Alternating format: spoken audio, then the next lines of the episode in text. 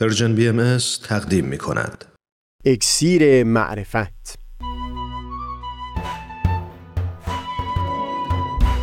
مروری بر مزامین کتاب ایقان این گفتار بشری و الهی می و جام از تا همامه ازلی در شور و تغنیست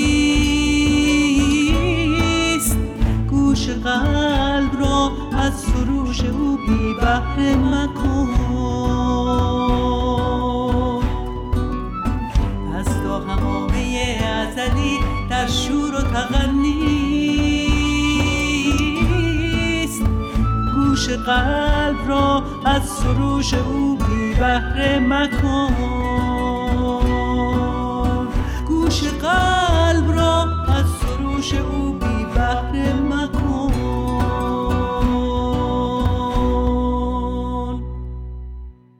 دوستان سهیل کمالی هستم. آلبر کامو خدا ناباور بود. منتها یک جایی حرفش این بود درباره خدایی که برخی دینداران به اون باورمند شدند که این خدایی که اینان توصیف می کنند اگر هم باشد باز چندان تأثیری بر زندگی ما نمی‌تواند داشته باشد. بس اینجا این هست که یکی را اونقدر دور بکنی که دیگه از دسترس فهم و حتی فراتر از اون از دسترس ارتباط و اتصال با ما دور بشه. جوری که دیگه نشه هیچ گونه حضوری برای او قائل شد. همین در خصوص پیامبر هم صادق است. اون حاله قدسی که بر گرد رخ پیامبر کشیده میشه. در دیانت بهایی به جرأت می‌توان گفت که ده چندان این حاله قطورتر و پرنورتر هم شده. منتها بر اساس بینشی که در کتاب ایگان به دست دادن. این حاله به گونه ای نیست که پیامبر رو از مردمان دور بکنه. در آثار بهایی این مطلب مورد تایید قرار گرفته که پیامبران الهی دارای سه جنبه و مقام هستند. جنبه جسمانی، مقام انسانی و مقام الهی. حضرت بحالا در کتاب ایگان و در چندین و چند لوح دیگه تأکید می‌کنن بر ارتباط تنگاتنگی میون اون شعن قدسی و الهی با خود شعون بشری پیامبر. یعنی قدسی بودن و الهی بودن. دیگه لزوما عبارت از غیر بشری بودن نیست. ابوالفضائل گلپایگانی دانشمند بهایی معاصر زمان ظهور حضرت بهاءالله بر اساس همین کتاب ایگان در یکی از آثار خودش به نام دررالبهیه بحث می‌کنه که همون امر قدسی و مجرد از ماده هم برای ظهور خود نیاز به یک مظهر داره. لذا ملائکه تا اونجایی که ما می‌تونیم فهم بکنیم ظهور و بروزش در همون نفوس خالصی هست که در راه خدمت عالم انسانی قدم برداشتند. در کتاب ایقان هم در خصوص ملائکه که در آیه انجیل ذکر اونها به میون اومده بود فرمودند مقصود از این ملائکه آن نفوسی هستند که به قوه روحانیه صفات بشریه را به نار محبت الهی سوختند و به صفات آلین و کروبین متصف گشتند. از میون برداشتن این مرز پررنگ میون جنبه الهی با شعون بشری در خصوص پیامبران از همه واضحتر در سوره هیکل از سوی حضرت بهاءالله بیان شده. بگذارید برای توضیح اون از شرح حضرت عبدالبها فرزند شارع آین بهایی و مبین آثار ایشون کمک بگیرم. چراغدانی رو تصور بکنید و شیشه چراغ رو و خود شعله رو که نور میپراگنه. گاهی وقتها اونقدر اون شیشه شفاف میشه که خود شیشه هیچ به چشم نمیاد. تو گویی که شیشه ای در میان نیست. بیتی به زبان عربی از صاحب ابن عباد همین رو بیان می‌کنه که لطافت جام شراب و می درون جام اون چنان هست که تو گویی همه جام است و نیست گویی می یا مدام است و نیست گویی جام. در پیامبر الهی هم این هیکل بشری هست. اون مقام نفس ناطقه و روح انسانی او هم هست و هم مقام الهی و شعن ربانی و الوهی هم هست. اما گاهی لطافت به دانجا می‌رسه که گویی دوگانگی شراب و جام در کار نیست. شیشه و چراغ در میان نیست. همین هست که در کتاب ایقان از بیانات اولیای الهی نقل کردند که ما را با پروردگار حالتی هست که گویی ما اوییم و او ما. این در حالی است که ما ماییم و او او. در سوره هیکل هم حضرت بهاءالله واضحا میفرمایند که در من دو نشانه مجویید نشانه از ناسوت و لاهوت یعنی مقام بشری و مقام الوهی مجوی. در من هرچه هست آیت لاهوت است. دوئیتی نیست. این اون شدت لطافت و رقت هست در وجود پیامبر الهی که درباره اون سخن میگند.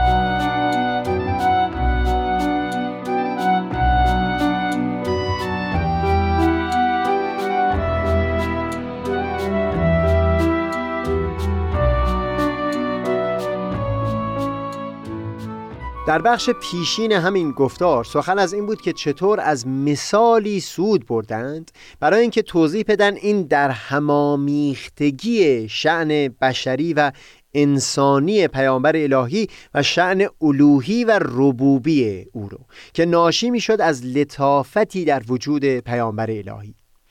در اینجا بگذارید سری بزنیم به خود کتاب ایگان که در آثار حضرت بهاءالله اول بار اساس این دیدگاه به صورت تفصیلی در همون گذاشته شد.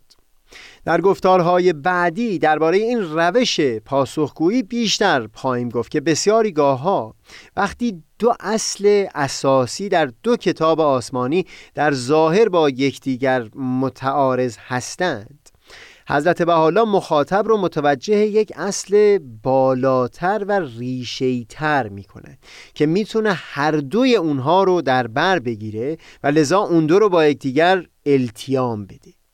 همین روش رو در خصوص التیام دادن میون ادعای الوهیت برای حضرت مسیح در انجیل یوحنا با ادعای بشری بودن پیامبر اسلام در قرآن هم شاهد هستیم.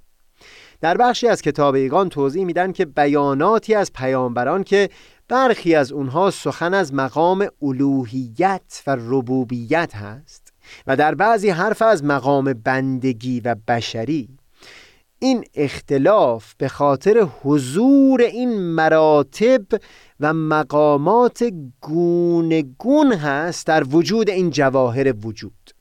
و بیان می‌کنند اینکه گاهی وقتها نقمات ربوبیه از این حیاکل احدیه ظاهر شد. دلیل اون هست که ظهور الله به ظهورشان ظاهر و جمال الله از جمالشان باهر. و بعد اشاره به نمونه هایی در قرآن می کنند که خطاب به پیامبر نازل شده که آنگاه که ریگ به سوی ایشان افکندی تو نیفکندی بلکه خدای افکند. و یا در جای دیگه اون زمان که با پیامبر بیعت می‌کردند و دست پیامبر بر فراز دستهای سایر کسان بود آیه نازل شد که کسانی که با تو بیعت می‌کنند جزی نیست که با خدا بیعت می‌کنند. دست خدا بالای دست آنان است. بر اساس همین دیدگاه بیان شده در کتاب ایگان میشه بیانات مربوط به الوهیت حضرت مسیح در انجیل یوحنا رو هم فهم کرد. یعنی همون الوهیتی که در اون کتاب در توصیف حضرت مسیح بیان شد همون در خود قرآن هم در ضمن مقامات پیامبر الهی توصیف شده. چیزی که در برخی آیات قرآن مورد نقد قرار گرفت. باور برخی مسیحیان به حلول مقام الوهیت در جسم حضرت مسیح بود. وگرنه همونطور که بیان شد مقام الوهی و ربوبی برای پیامبران در خود کتاب هم مورد تاکید قرار گرفت. منتها با همون بینشی که در کتاب ایگان به تفصیل توضیح داده شد. گمان می‌کنم خوب باشه اگر بیتی از سعدی رو زینت بخش این سخن خودمون بکنیم. ما با تو ایم و با تو نیم اینت بلعجب در حلقه ایم با تو و چون حلقه بر دریم.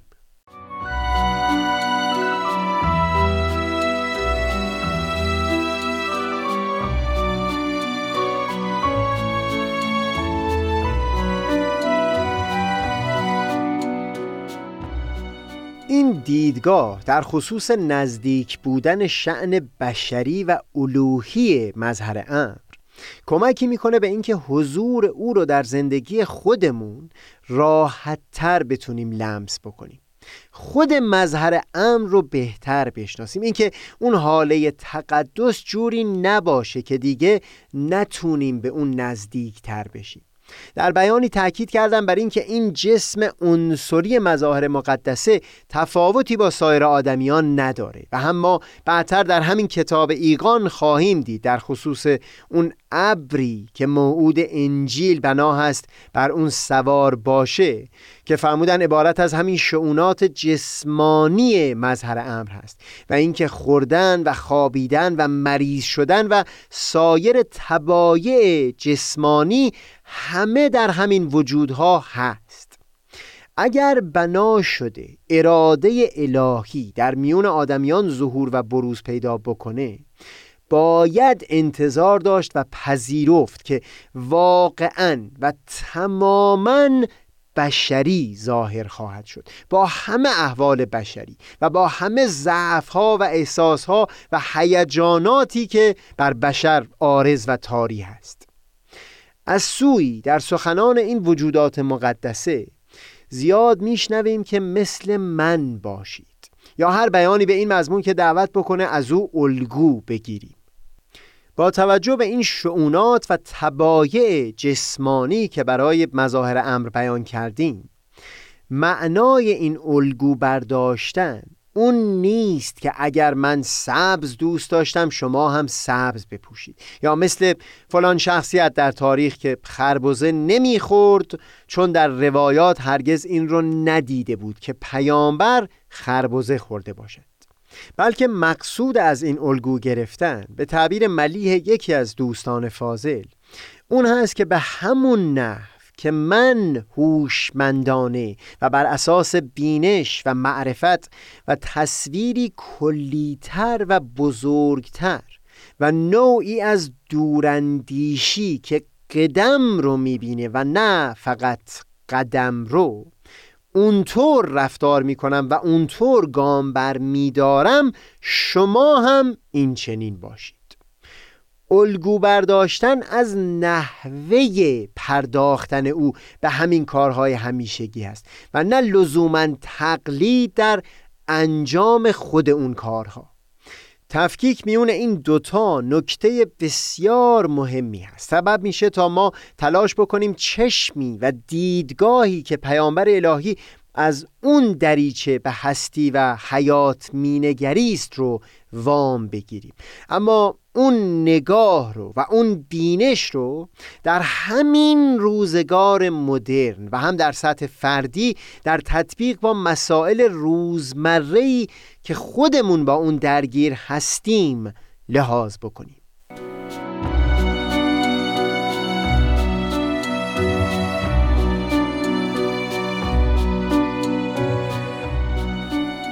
اینی که الان بیان می کنم باید مفصلتر دربارش در جای دیگه بحث بکنیم.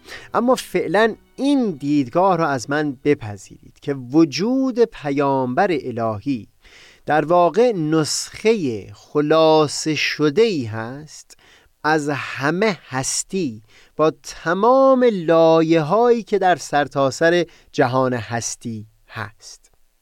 و در واقع از یک جای کتابیگان اینطور فهم میشه. که به همین خاطر هم هست که پیامبران الهی تمامی مقامات از عالی ترین رتبه الوهیت تا همه مقامات بشری رو به خودشون نسبت داده.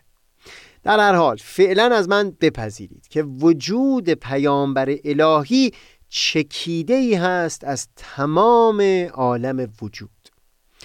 اگر اینطور باشه نتایج بسیاری گرفته خواهد شد از همون بحثی که در ابتدای همین سخن داشتیم یعنی اینکه لطافتی در وجود پیامبر سبب میشه تا اون مرز پررنگ میون جنبه بشری و جنبه الهی او از میان بره.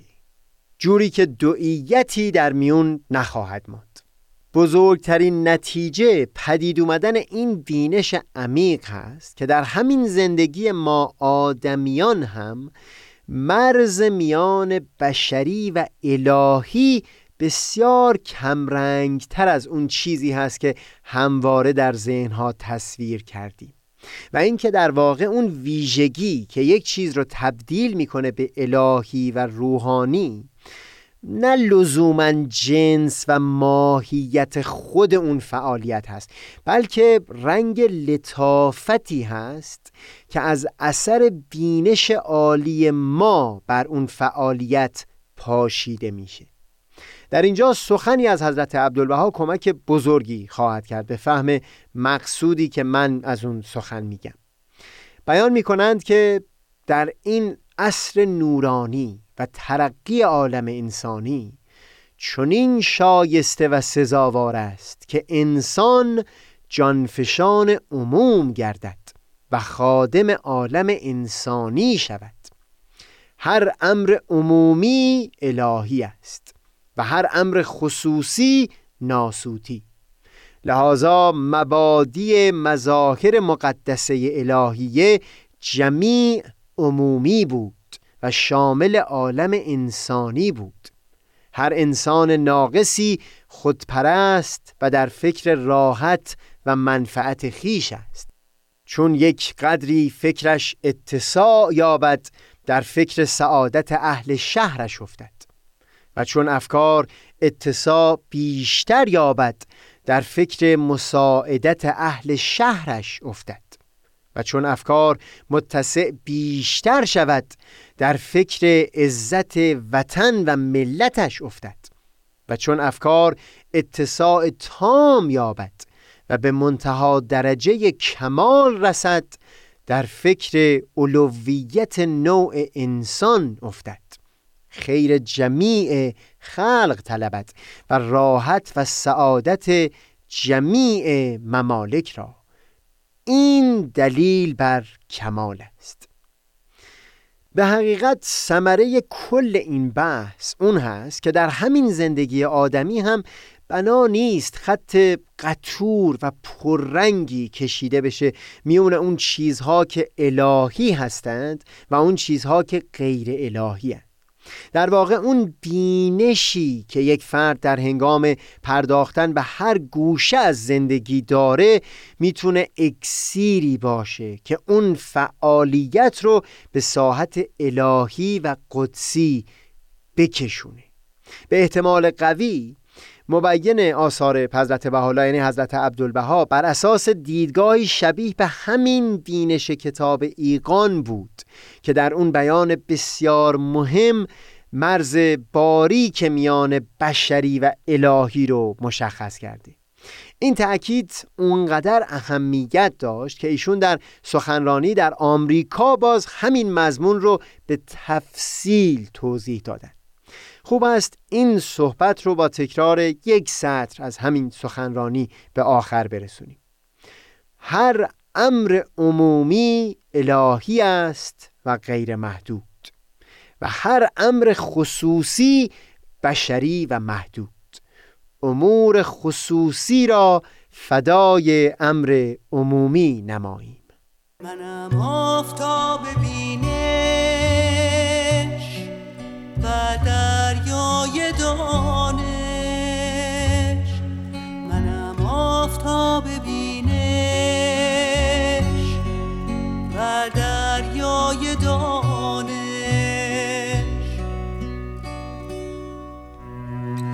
پشمردگان را